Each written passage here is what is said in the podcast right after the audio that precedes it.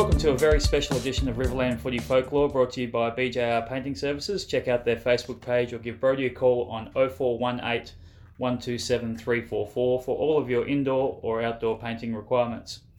Today's guest really needs no introduction. He's a member of the Australian Football Hall of Fame, a South Australian football legend and, and icon, a fearsome competitor, and the man who struck fear into the hearts of many a Victorian. He's also uh, born and bred in the Riverland, and our guest is Donald Neil Kerley. Welcome, Matt. Thank you, Nick. Thank you. Thanks for inviting me down to your house. Beautiful spot you got here. Yeah, we're happy with it. Yeah, Yeah, very happy with it. I really appreciate that. Um, we might as well go right back to the start, mate. Um, you're one of six kids growing up in the, in the Six Riverland. children, that's right.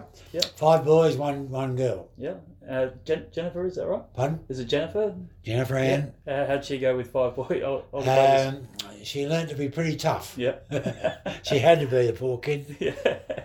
Well, I imagine um, you know you all would have been pretty tough and, and learned some you know discipline because you worked in the fruit block. Is that right? The family had a Yeah, fruit well, no, we had a we had a veggie block veggie block. Yeah. out at Loveday. Yep. We lost dad, of course, when I was 11 Mhm. and mum had us six kids to raise. Yeah.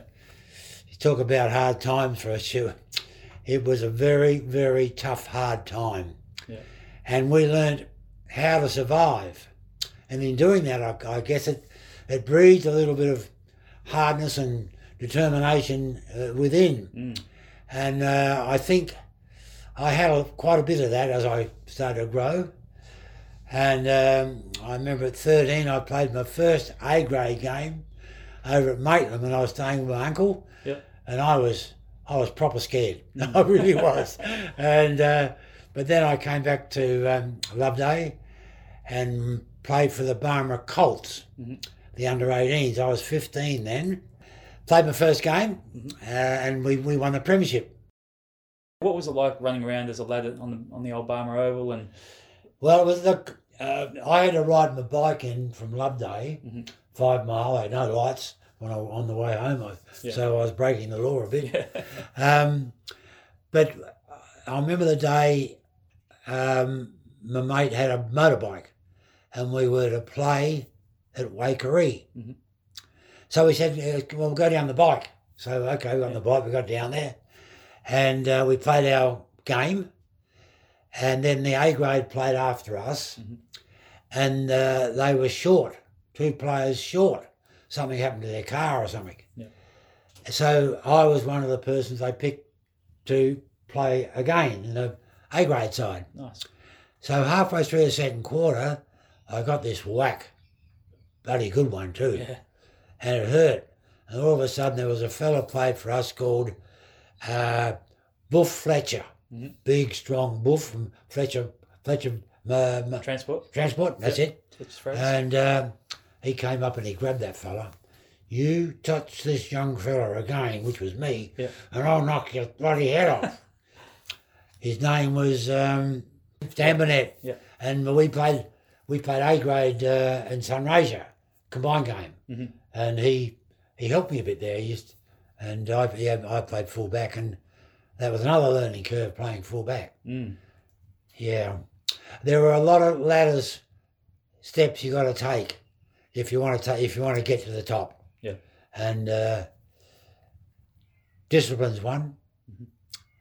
uh, fitness is another, courage is another, and skill's another. And uh, I was lucky; I could take a lot of high marks. I don't know why, but I could. Yeah. And um, so you learn. The more you play, the better you become. Yeah. So um, yeah, it turned out to be a good stepping stone to what was to come. Were there any coaches in particular that stood out that sort of helped you along the way to gain those skills? Well, that you need? in the in the Colts we had uh, a teacher, Mhm. uh, Ken somebody, and uh, he he he didn't do too much, just go kicking the ball around in circle work, that type of stuff.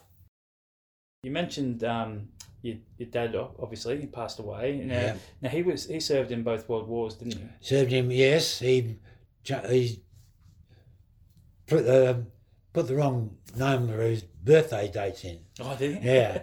Uh, but he came back uh, quite wounded and not well. Yeah.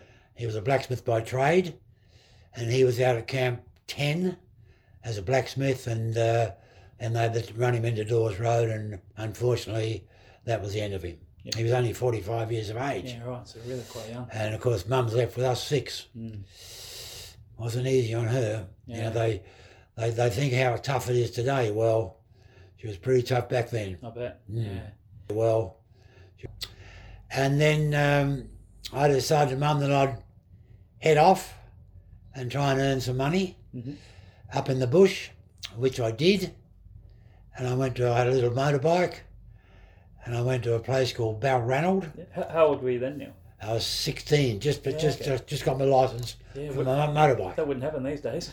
Well, Mum said, "Where are you going?" I said, "Mum, I don't know. I'm just going looking for work." yeah. Mum was happy for the. Well, she didn't stop me, but she wa- she was now. You remember, you're on your own. Blah, blah, blah, blah, blah. Yeah. But I took off, and I got to Balranald that evening. Went to the um, cafe. Over cafes then. Mhm. Ordered a chocolate malted milk, and I said, asked the chappie where I could get work. Yeah. He said, go out to Yanga Station, about seven mile out on your bike, find it. You might get a job there. Well, I went out there and spoke to the big boss, and uh, he gave me a job. And I was digging post holes with a pick, with a shovel and and crowbar for the first few months. Talk about hard yakka, which was bloody good. And then I got a job out further on, boundary riding and looking after sheep and cattle. Did that for just over 12 months. Then I went um, interstate transport driving, semi trailers, with a bloke by the name of Potty Ray who had a couple of semis. I was taking vegetables to Melbourne Market Yeah, okay. and that type of stuff. And then eventually I came back, had to do national service Mhm. under 18. And we did that at Woodside. But in the meantime, I was playing for Barmera A grade. Okay. And uh, that's when things started to gain a bit of motion. Mhm.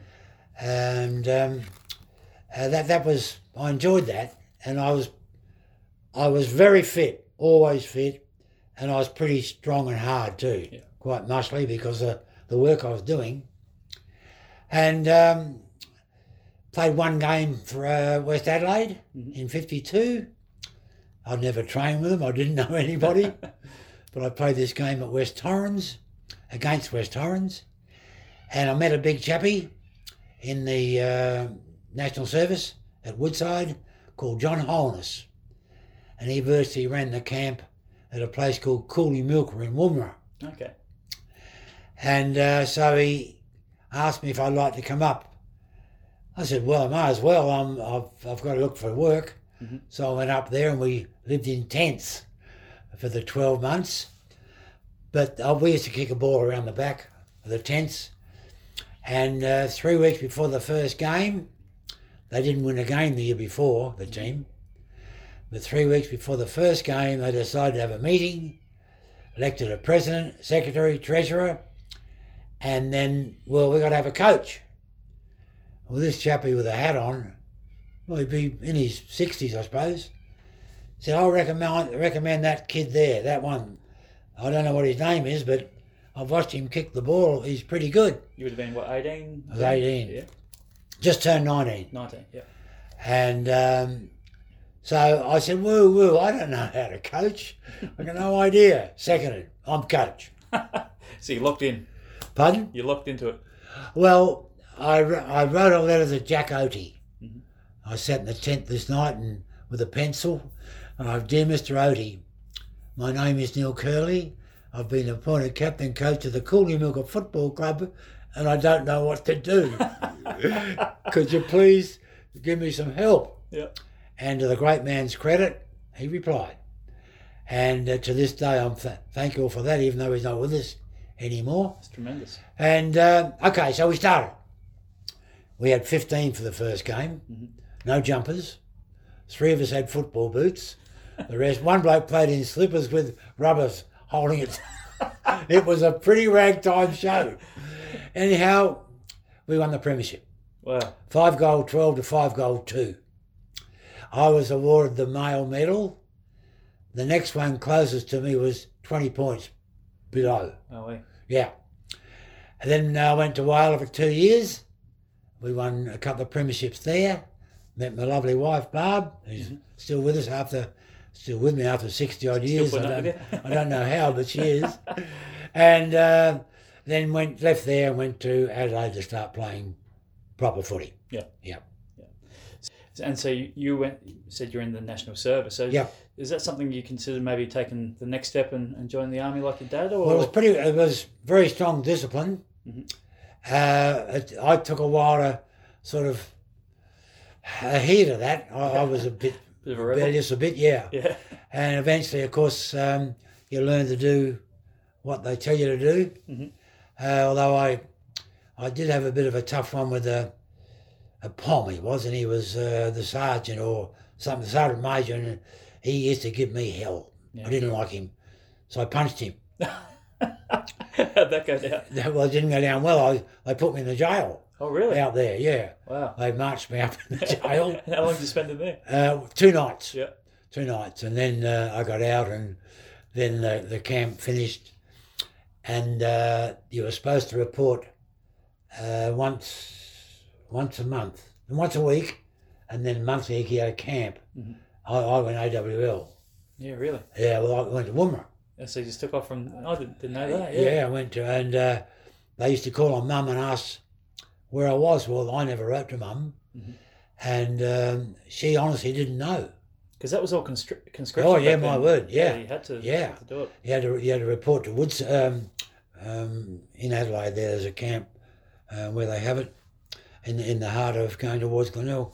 That's up from Glenelg, Mhm. and um, yeah, so that that was interesting, and um, they, they never ever found me until Yeah. my time lapsed. So I was okay then. So nothing came of it was finished. that? Yeah. it was all good. over. Yeah. That's, that's Yeah. good.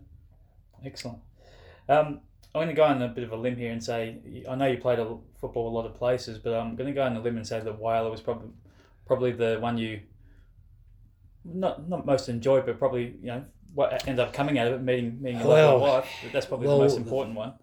Whyalla football in Whyalla was streets ahead of football in Coolimilkara. Yeah, I bet it was. You know, you had, everybody had boots. Everything was pretty professional.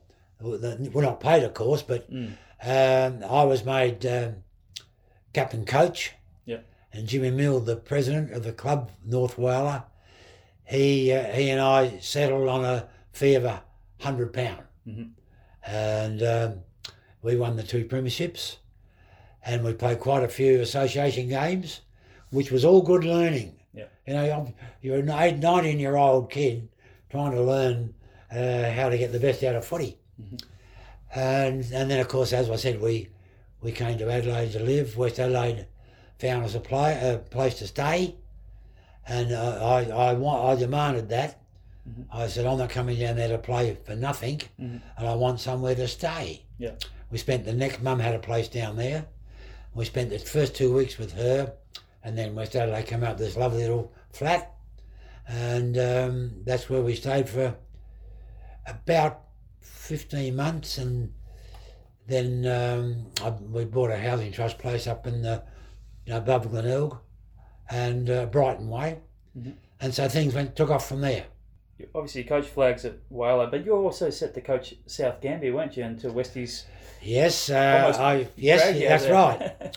right uh, but West West Adelaide wouldn't give me a clearance they were pretty keen to keep you, weren't they? yeah, well they were because I'd come down and played one game Mm. when I was at Whyalla, Yeah. that held me, bound me to them for a further three years. Um, so yeah, they uh, they they wouldn't clear me, Mhm. so I just knuckled down and played with Westies. Yeah. For a Is while. it true that they found a coach for South Gambier to replace you? Yes, you? they did. Yeah. Um, so they must have Bernie, really, really but- wanted you and respected the way you Yes, go about it. yeah. Well, uh, I'd already played two trials, Mhm. so I guess they could see that I had a little bit of Mm. uh, footy in me. And uh, yeah, they were keen to uh, keep me. I'm just trying to think of the boys' surname that they. It's probably fair to say you tr- well and truly established, established yourself as a player at West Adelaide this time around, though. I, imagine that the footy played around that time, back in the 50s, would have been pretty tough and uncompromising. Well, it was totally different to what it is today. Mm. There were very, very few short passes. Like today, there's hundreds of damn things. Yeah. There were very few handballs. It was only if they were desperately in trouble. So you had to you had to be good enough to find your own ball Yeah. and use it properly. And um, that, you know that, that's a big learning curve coming into that pressure or standard of football as to what I had before. Um, but I adjusted pretty happy the way I adjusted. And I remember Bull Rebel, who used to play for Port and was uh, one of the writers for the advertiser, said, This young fella looks like he might have a bit of ability. He he might be a bit hard and rough, but I think he'll be okay. so that was that was my first year there. Well, Yeah, he was probably Yeah, well, the money there. yeah, yeah. You got to play under Jack Oatey in the end. I did, four Adelaide. years. So uh, all those years after writing to him, you got Yep. to play under him. Yep. What what was that like playing? Oh, under- fantastic. him? Uh, learned a hell of a lot off Jack Oatey. yeah. Um, very strong believer in skill, Mhm. uh, which of course is very good. Encouraged handball as an attacking weapon, not so much a defensive weapon, and uh, very and tough. People thought he was a gentleman Jack, gentleman Jack, my backside. He was a tough taskmaster. Yeah. Right. Oh yeah, and but did it the right way. Did it in an encouraging way. You know, not a down um, Yeah. type of thing. Um, learned a lot off Jack, and he got a bit unlucky with us at Westies. He got us into three grand finals. We didn't win one. Yeah. Were Just they, got pipped. Were they close? That, couple Yeah, against, two of them are real close. against Port. Is that right? Against Port. Yeah. Always against Port. Yeah. Bloody Port. Bloody Port. Yeah. So at the end of 1960, I think it was, that they decided to move Jack on for some reason. Well. Jack was waiting for a, a, a, a change in employment at the news, Mhm. and he was elevated right up to a higher position. Yeah. And he, he couldn't sort of give them an answer before the first game. Mhm. So uh, they appointed me Yeah. as uh, the captain coach for that. That uh, yeah, from there. So that was obviously quite often done back then. Play, Yeah, co- captain coach. normally, uh, yeah, if he was young enough to play, he was nearly always a captain coach. Yeah. Yeah. So so he didn't play at all that year, Jack. No, Jack wasn't involved. No. Okay. No, yeah. Right. no. Yeah. Um, turned out pretty well for you though. Flag in your first year, 1961. yeah, and I remember the grand final. It was uh, 36 degrees, Uh, was it 35 the actually. Turkish bath game? Turkish bath Yeah. game, and we were not allowed to drink water. Not It allowed. was medically taboo to drink water during the course of a game. That's We uh, could suck an orange, yeah.